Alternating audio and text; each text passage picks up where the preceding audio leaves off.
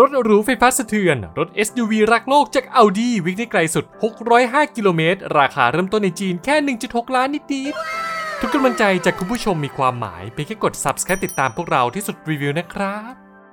เชื่อว่าในยุคที่ค่าน้ำมันแพงแบบนี้ คุณพ่อบ้านสายรถพรีเมียมหลายๆท่าน ก็น่าจะกำลังมองหารถ SUV ไฟฟ้าสำหรับครอบครัวไว้สักคันแน่ๆ โดยเฉพาะกลุ่มราคาต่ำกว่า 3 ล้านบาท แต่เบรกอาจจะต้องดัง เพราะตอนนี้ในบ้านเรามีตัวเลือกเพียง Volvo XC40 และ C40 เท่านั้น ในขณะที่แบรนด์ยุโรปอื่นๆ อย่าง BMW Mercedes-Benz กลับยังไม่มีวี่แววเปิดตัวทั้ง iX1 และ EQA ในไทยซากทีแต่รู้เหมือนไรว่ามามืดย่าง Audi กลับเหมือนคลื่นใต้น้ำที่ส่อแววอาจส่งรถไฟฟ้าปัดหน้าคู่แข่งในสมรภูมิแห่งนี้ ส่วนจะเด็ดกว่าจำกว่าจริงไหม ตามที่สุดไปดูกันเลยครับ และแล้วก็ถึงคิวของรถยุโรปสุดหรูอย่าง Audi Q4 e-tron รถไฟฟ้า mid-size SUV ที่สร้างบนพื้นฐาน MEB แพลตฟอร์มในเครือ Volkswagen ซึ่งคลิปนี้เราจะขอโฟกัสสเปคจีน ที่ดูทรงแล้วน่าจะมีโอกาสนำเข้ามาขายในไทยกันก่อนนะครับ Q4 e-tron จะมีทั้งรุ่นมอเตอร์เดี่ยวและมอเตอร์คู่ ที่ให้กำลังสูงสุด 204ถึง299 แรงม้า แรงบิดสูงสุด 310ถึง460 นิวตันเมตรถือว่าเป็นรอง Volvo XC40 ที่มีพละกำลังและแรงบิดมากกว่าผสมควรเลยทีเดียว ส่วนแบตเตอรี่สเปคจีนจะเป็นแบบ Ternary Lithium NMC ขนาด 84.8 กิโลวัตต์อาวร์จาก CATL วิ่งได้ไกลสุด 543ถึง605 กิโลเมตร ตามมาตรฐาน CLTC วิ่งได้ไกลกว่า Volvo เป็นร้อยโลเลยนะเนี่ย ชักจะน่าสนใจแล้วล่ะสิ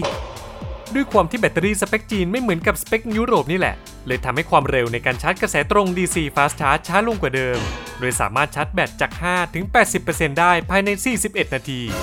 มิติตัวถังของเจ้ารถคันนี้ จะมีความยาว 4.588 เมตร กว้าง 1.865 สูง 1.626 และมีระยะฐานล้อยาว 2.765 เมตร ซึ่งหากเทียบกับ Volvo XC40 รถคันนี้จะยาวกว่าถึง 14.8 เซน กว้างกว่าเล็กน้อย 0.2 เซน และมีระยะฐานล้อยาวกว่า 6.3 เซน แต่ตัวรถจะเตี้ยกว่า 2.1 เซน ดูจากขนาดรถแล้ว เจ้า Q4 e-tron จะเทียบชั้น Tesla Model Y ได้สบายๆ นอกจากนี้ทางค่ายยังพกดีไซน์สุดจึ้ง ไม่ว่าจะเป็นภายนอกตัวรถตรงบริเวณกระจังหน้า ที่มีโลโก้แหวน 5 วง ที่พร้อมตะโกนเหมือนหาเรื่องว่าเอาดี ส่วนไฟหน้าจะเป็นแบบ Digital Light ที่สามารถตั้งค่าไฟ Daytime Running Light ได้ถึง 4 ระดับ ล้อวงโตขนาด 19-21 นิ้วแล้วแต่รุ่นย่อย ดิสเบรกรอบคัน พร้อมช่วงล่างด้านหน้าแบบ MacPherson Strut ด้านหลังจะเป็นแบบ multi-link ไฟท้ายจะเป็นแบบยาวซ้ายจรดขวาตามสมัยนิยม ตบท้ายด้วยสปอยเลอร์หลังคาที่ทำให้ตัวรถมีค่าสัมประสิทธิ์แรงเสียดทานอยู่ที่ 0.28 เท่านั้น ส่วนดีไซน์ภายในนี่เหมือนหลุดเข้าไปอยู่ในยานอวกาศสุดๆ ทั้ง Audi Virtual Cockpit ที่ประกอบไปด้วยจอมาตรวัดดิจิตอลขนาด 10.25 นิ้ว พร้อมจอ Head-Up Display และจอกลาง Infotainment หรือ MMI ขนาด 11.6 นิ้ว พร้อมพวงมาลัย multi-function แบบ 4 ก้านทรงหกเหลี่ยม Panoramic Sunroof บานเบิ่มๆ ตบท้ายด้วยชุดเครื่องเสียงจาก Sonos เอาไว้ฟังเพลงกันแบบช่ำๆไปเลย นอกจากนี้ทางค่ายยังใช้วัสดุรีไซเคิลที่เทียบเท่ากับขวดน้ำพลาสติกขนาด 1.5 ลิตรจำนวน 26 ขวด มาใช้ทำวัสดุหุ้มเบาะและตกแต่งรอบคันอีกต่างหาก แต่สำหรับใครที่ยังติดใจเบาะหนังอยู่ ทางค่ายก็ยังมีให้เลือกเหมือนเดิมนะจ๊ะแม่สวยด้วยนะ งามด้วยนะ ถูกใจป้าลักสุดๆเลยนะเนี่ย และอลังการ ที่พิกสุดเจ้ารถคันนี้มีพื้นที่เก็บสัมภาระด้านท้ายอยู่ที่ 520 ลิตร หากพับเบาะหลังลงก็จะมีพื้นที่เพิ่มเป็น 1,490 ลิตร ต่างจาก Volvo ที่สามารถจุได้แค่ 452 ถึง 1,328 ลิตรเท่านั้น และแน่นอนว่าระบบความปลอดภัยของ Audi ก็ต้องไม่แพ้ค่ายยุโรปเจ้าอื่นอยู่แล้ว โดยจะมีระบบเด่นๆ อย่างระบบความเร็วแปรผันอัตโนมัติ Audi Adaptive Cruise Assist ระบบ Active Lane Assist ช่วยเปลี่ยนเลนที่มีทั้ง Traffic Jam Emergency และ Lane Departure Assist ระบบ Audi Side Assist ด้านข้างรถที่ครอบคลุมฟีเจอร์ By Spot Monitoring Vehicle Exit และ Rear Cross Traffic Assist ระบบหักเลี้ยวและเลี่ยงกันชน ระบบตรวจจับแรงดันลมยาง ระบบช่วยจอด Smart Parking Assist System ระบบตรวจจับป้ายจราจร จุดยึดเบาะ Baby Isofix ถุงลม 6 ตำแหน่งและกล้องรอบคัน 360 องศา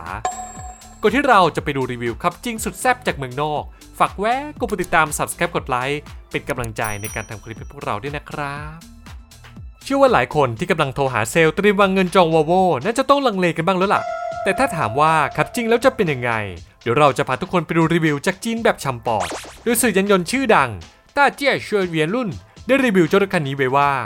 Audi Q4 e-tron เพิ่งวางขายในตลาดจีนเมื่อช่วงกลางปี 2022 ที่ผ่านมา แต่ก็มัดใจกลุ่มคนรักรถยุโรปไปได้ไม่น้อย ด้วยขนาดตัวรถที่ใหญ่กำลังดี และดีไซน์ทรงสปอร์ตอันเป็นเอกลักษณ์ของ Audi ถือว่าโดดเด่นและแตกต่างจากรถไฟฟ้าค่ายอื่นในจีนสุดๆ ในรุ่นท็อป Q4 e-tron 50 จะมาพร้อมกับล้อขนาด 21 นิ้ว หุ้มด้วยยาง Goodyear Efficient Grip ขนาด 235/45 R21 สำหรับด้านหน้า ส่วนด้านหลังจะขยับไซส์ เป็น 255ทับ45 R21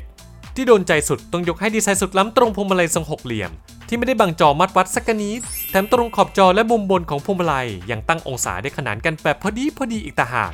นอกจากนี้รูปทรงของช่องแอร์ยังดูล้ำสุดๆทำให้ผู้ขับขี่รู้สึกเหมือนกำลังจะวาร์ปทะลุ multiverse ส่วนจอกลางแบบสัมผัสที่หันเข้าหาคนขับ ถือว่าทางค่ายเขา in detail ตั้งใจออกแบบให้เหมือนอยู่ใน cockpit ของเครื่องบินเจ็ตยุคใหม่ ตามคอนเซปต์ Audi Cockpit แบบตรงบีฟสุดๆ ตัวจอกลางทำงานได้ดี ระบบสัมผัสตอบสนองไว แต่ถ้ากดเปลี่ยนค่า setting หรือเชื่อมต่อ Apple CarPlay และ Android Auto เมื่อไหร่ อาจจะมีโหลดช้าหรือต้องรอนานกว่ารถค่ายอื่นไปบ้าง แต่ก็อย่าเพิ่งหงุดหงิดไป เพราะอย่างน้อยทางค่าย เขาก็ยังแยกปุ่มสำคัญสำคัญมาใส่ไว้ใต้จอ กดปุ๊บคลิกปั๊บรวดเร็วทันใจแน่นอนในรุ่นท็อปตัวเบาะคู่หน้าจะเป็นแบบทรงสปอร์ตหุ้มด้วยหนังแท้และ Alcantara เกรดพรีเมียมโอบกระชับกำลังดีมีความนุ่มแต่แน่น เบาะรองนั่งรองรับต้นขาได้พอดีสุดๆ เบาะที่นั่งด้านหลังก็ถือว่ากว้างกว่าที่คิด องศาตัวเบาะเอียงกำลังดี แถมยังรองรับต้นขาได้พอดี ส่วนพื้นที่ headroom และ legroom ก็เหลือๆ ขนาดนั่งแบบสบายๆ หัวเข่าก็ยังห่างจากเบาะหน้าค่อนข้างเยอะ แถมยังสอดเท้าเข้าไปใต้เบาะหน้าได้แบบชิวๆอีกต่างหาก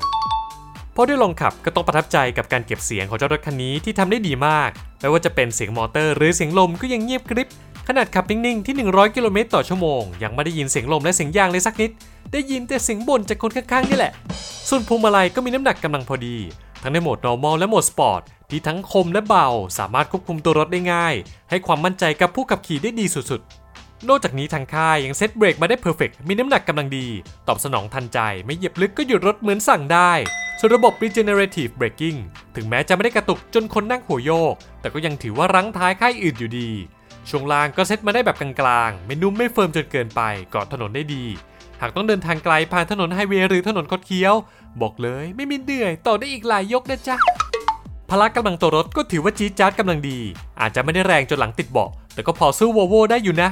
ที่สำคัญระบบช่วยเหลือคนขับ ตั้งแต่ Adaptive Cruise Control และระบบควบคุมรถในเลนก็ทำงานได้เนียนกริบ สมูทและฉลาดสุดๆ แถมไม่ต้องประคองพวงมาลัยเลย โดยรวมแล้ว Audi Q4 e-tron เป็นรถ SUV ที่สมบูรณ์แบบ ทั้งขนาดตัวรถที่ใหญ่กำลังดี สมรรถนะเยี่ยมใช้งานได้จริง พร้อมดีไซน์สปอร์ตสุดล้ำ แต่น่าเสียดายที่จอกลางอาจจะทำงานช้าไปบ้าง แต่สำหรับใครที่มองข้ามเรื่องนี้ได้